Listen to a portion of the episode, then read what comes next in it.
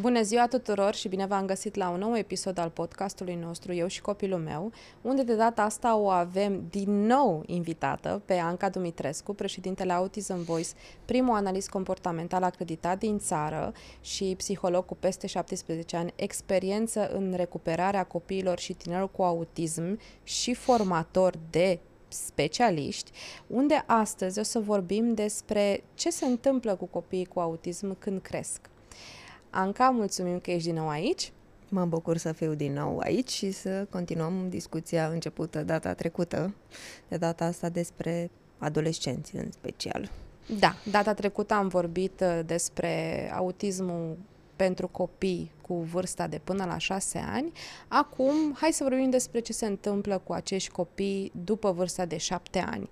Ce poți să ne spui din punctul ăsta de vedere? Cum se manifestă autismul la copiii cu vârsta cuprinsă între 7 și 10 ani? Um, caracteristicile de bază care sunt prezente la vârste mai mici, da, în momentul diagnosticării, se manifestă în, și în continuare pentru majoritatea, în cazul majorității copiilor cu tulburare de spectru autism și aici mă refer și la cei care au fost incluși într-un program de terapie intensiv până la cei care nu au reușit să beneficieze sub nicio formă de, de terapie.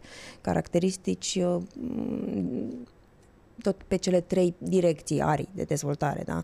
În continuare sunt prezente dificultăți de interacțiune socială și chiar dacă, chiar și în situația în care ajung, da, încep școala, uh, prezintă dificultăți de interacțiune cu ceilalți copii, de adaptare la clasă, de respectarea tuturor regulilor impuse într-un grup. Apoi, încă se observă dificultăți și la nivel de, de comportamente, comportamente repetitive, definite ca ciudate de cei din jur, uh, și în zona de, de limbaj. În continuare, limbajul va fi deficitar pentru mulți dintre ei și au nevoie în continuare de lucru în zona asta. Am încercat așa o definiție cât, uh, cât am putut pe scurt, însă aș mai puncta și faptul că ar trebui, trebuie, e important să luăm în calcul cel puțin trei categorii, să spunem, da, în funcție de nivelul de recuperare al copiilor cu tulburare de spectru autist. După 6-7 ani vorbim um, de un procent de undeva de 20-30% dintre copii reușesc să se integreze cu sprijin minim din partea unui însoțitor, 20-30% dintre copii vor avea nevoie de însoțitor pentru majoritatea activităților da, la care participă la școală, în special, și vorbim de un procent de 30-40%, poate chiar mai mult, um, copii care au nevoie de sprijin permanent, chiar și în cazul în care a urmat un plan intensiv de, de intervenție terapeutică. Mă bucur foarte mult că ai spus uh, uh, cuvântul magic de integrare, pentru că um, chiar uh, lunile astea a apărut un interviu foarte frumos într-o publicație între o mamă și copilul ei cu autism în vârstă de 14 ani, unde practic e prezentată o conversație și mama îl întreabă pe băiat ce este autismul. Și aș vrea acum să citesc un pic, să citez ce a zis uh, băiatul. Autismul, asta este pentru mine. Uite, sunetele care nu au blândețe în ele, eu le numesc sunete negative și îmi fac foarte rău. Dacă sunetele astea ar dispărea, eu nu aș mai avea autismul meu. Conversația este mult mai lungă de atâta, dar în articol, uh, practic, băiatul ce vrea să spună este că tot ce este în jurul lui ca sunet, asta îi cauzează manifestarea autismului.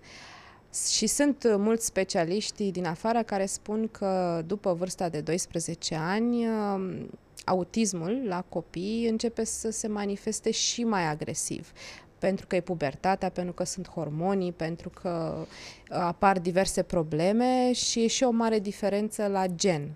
Una este pentru băieți, alta este pentru fete. Din punctul tău de vedere, autismul la 14 ani, cum este? N-aș răspunde din prima din punctul meu de vedere și dacă răspund, voi răspunde pe baza a ceea ce am văzut, a experienței de până mm-hmm. acum. Aș răspunde inițial din punct de vedere total studiilor, uh, care arată că până la 70% dintre adolescenții cu autism uh, dezvoltă tulburare obsesiv-compulsivă.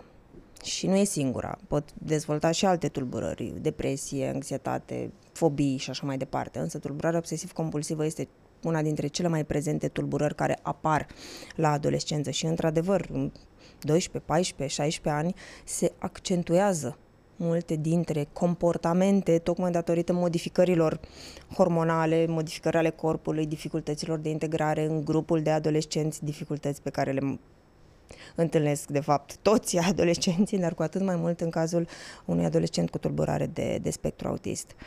Și în contextul ăsta, apropo de întrebarea ta, aș, um, cum arată, cum se manifestă, aș puncta mai multe caracteristici. Una dintre ele este exact cea pe care ai menționat-o tu, dificultatea de a răspunde tuturor stimulilor din jur, da? rămâne prezente, posibil să rămână prezentă pe tot parcursul vieții.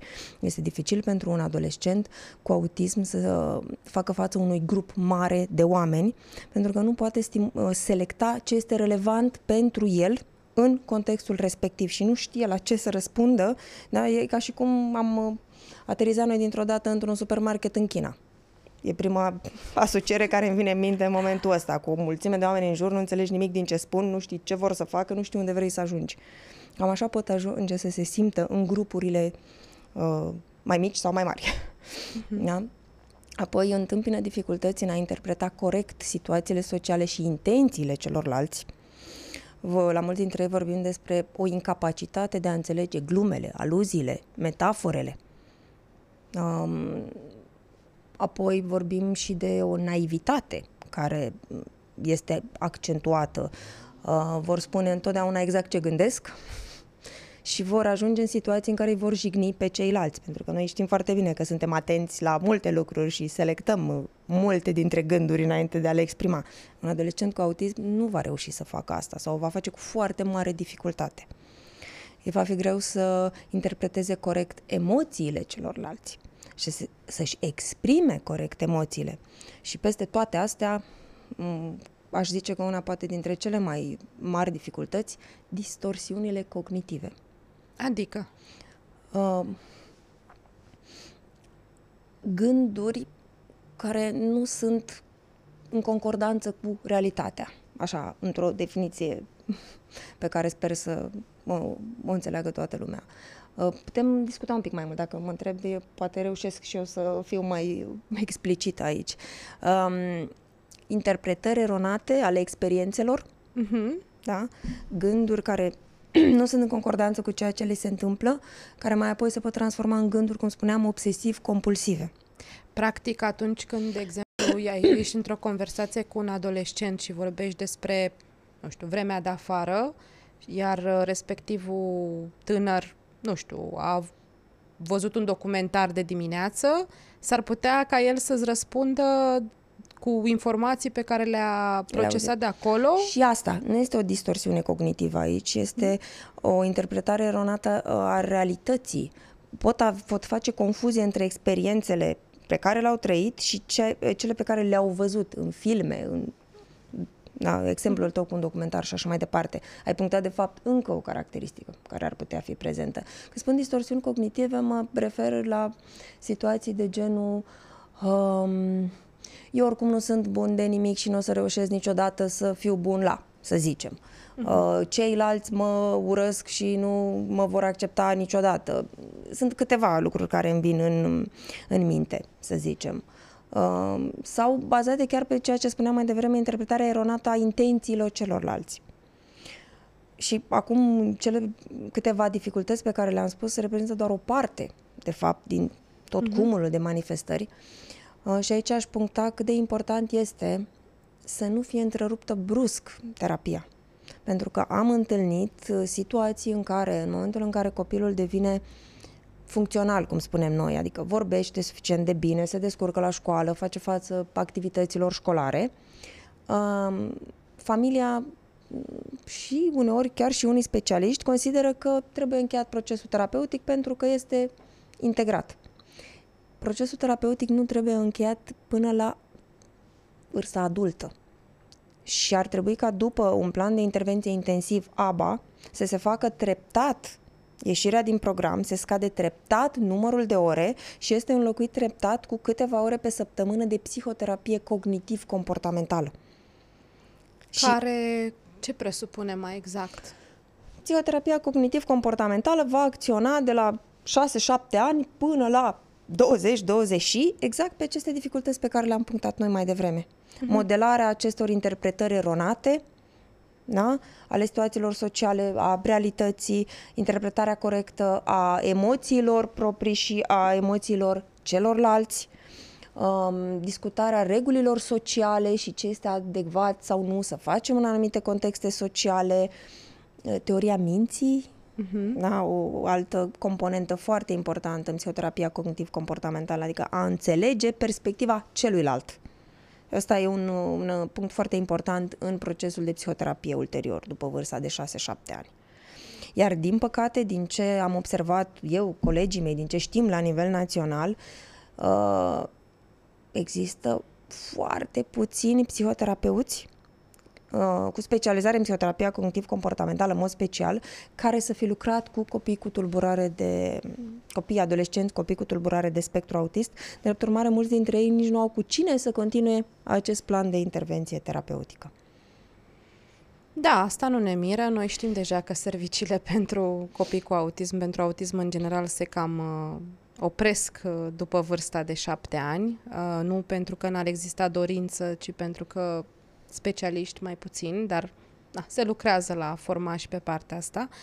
Um, mai devreme am vorbit despre lucruri care se mm, observă, se manifestă în interiorul adolescentului și un pic pe exterior. Dar ce putem vedea mai mult în ceea ce privește exteriorul, manifestarea exterioară a adolescentului cu autism. Sunt uh, unele studii care punctează foarte mult aspecte cum ar fi igiena, cum ar fi uh, sexualitatea, cum ar fi autoindependența. Ce poți să ne spui despre lucrurile astea? Este destul de greu să cuprind în câteva idei, pentru că sunt cel puțin trei grade de recuperare. Și atunci fiecare categorie va avea trăsăturile uh, specifice, dar cu cât gradul de afectare este mai sever, da, cu atât apar și alte dificultăți, da, dificultăți de organizare a timpului, da, dificultăți de autonomie personală, igienă personală, uh, manifestări uh, la nivel de comportamente observabile, exact cum spuneai, s-ar putea să fie prezente în continuare autostimulările, acele mm-hmm. mișcări da. ciudate, repetitive, cu cât copilul uh, are un grad mai mare de afectare, cu atât rămân mai mult prezente și aceste autostimulări pe termen lung. Iar dacă ducem acum discuția în uh, zona copiilor care sunt grav afectați, ceea ce e un subiect nu tocmai plăcut pentru nimeni, cu atât mai mult pentru părinți, spuneam că undeva la 30% dintre copii cu tulburare de spectru autist, viitori adolescenți cu tulburare de spectru autist, sunt grav afectați. Drept urmare, ei vor fi permanent dependenți de un adult. Uh, în sensul că vor avea nevoie permanent de un adult care să iasă cu ei pe stradă, care să-i ajute în casă cu autonomia personală, care să meargă cu ei la școală permanent. Asta în situația în care s-a ales o școală de masă Uh-huh. Și aici, și ăsta este un alt subiect. Unde ducem copilul cu autism după o anumită vârstă la o școală de masă sau la o școală specială? Da. Din ce am observat noi la, de-a lungul timpului, da, în cazul copilului cu care am lucrat, unul din doi copii cu autism își are locul în școala de masă. Însă, deși știu foarte bine că este un subiect sensibil, sunt mulți copii cu autism care, mergând în școala de masă, sunt mai degrabă supuși unui chin. Adică? Adică sunt duși acolo și mi-asum ce spun acum, uh, pentru așteptările părinților, nu pentru nevoia lor. Poți să elaborezi un pic? Un copil cu autism non-verbal, care nu reușește să scrie și să citească și să socotească, ce poate să facă 4-5 ore la școală cu un adult în spatele lui care îl ține toate ziua mână peste mână? Pentru cine se face lucrul ăsta? Păi dacă părinții nu au de ales, de exemplu, și trebuie copilul integrat într-un învățământ? Trebuie? Păi asta e întrebarea, trebuie sau nu? Că până da, la urmă... A, copilul, dacă copilul are abilități minime și se poate face o curiculă adaptată categoric, iar în, în Autism Voice întotdeauna am pornit, indiferent de gradul de afectare, la grădiniță și în primii ani de școală am pornit cu însoțitor în învățământul de masă. Însă sunt situații, cum spuneam, când este grav afectat, are autostimulări aproape tot timpul. Nu reușește să vorbească, nu reușește să se îmbrace, să se dezbrace.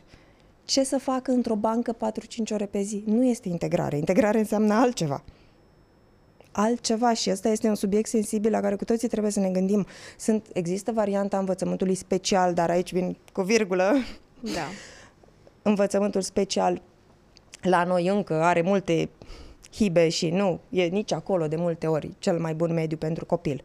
Și atunci revenim la, uh, ne gândim la varianta centrelor de zi speciale da? pentru copiii care sunt grav afectați și nu au abilitățile minime necesare pentru a merge în învățământul de masă. Și aici, da, este un punct cu minus în România. Nu există în momentul ăsta variante pentru um, acești copii și pentru părinților, bineînțeles. Și pentru părinții care au copii adolescenți cu autism, ei ce pot face până la urma urmei dacă specialiști nu, centre de zi nu, uh, nu mai vorbesc de spitale sau altceva de la stat, că știm care este situația. Ce pot face părinții? Știi că îmi pui o întrebare acum la care Eu știu nu am că o pun. soluție. Pot doar să spun că e important ca fiecare dintre noi, cei care avem resurse, cei care avem organizații, da, să încercăm să dezvoltăm și alte servicii uh, pentru adolescenți și adulți în mod special și asta vom face și noi în câteva luni.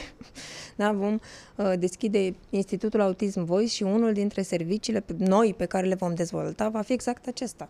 Pentru adolescenți și adulți da? pentru cei care nu pot merge în învățământul de, de masă, pe de-o parte, dar, bineînțeles, vom merge și în direcția adolescenților care sunt uh, mediu sau înalt funcționali, unde vom merge pe servicii pentru dezvoltarea abilităților sociale. Vom merge în ambele direcții, din punctul ăsta de vedere.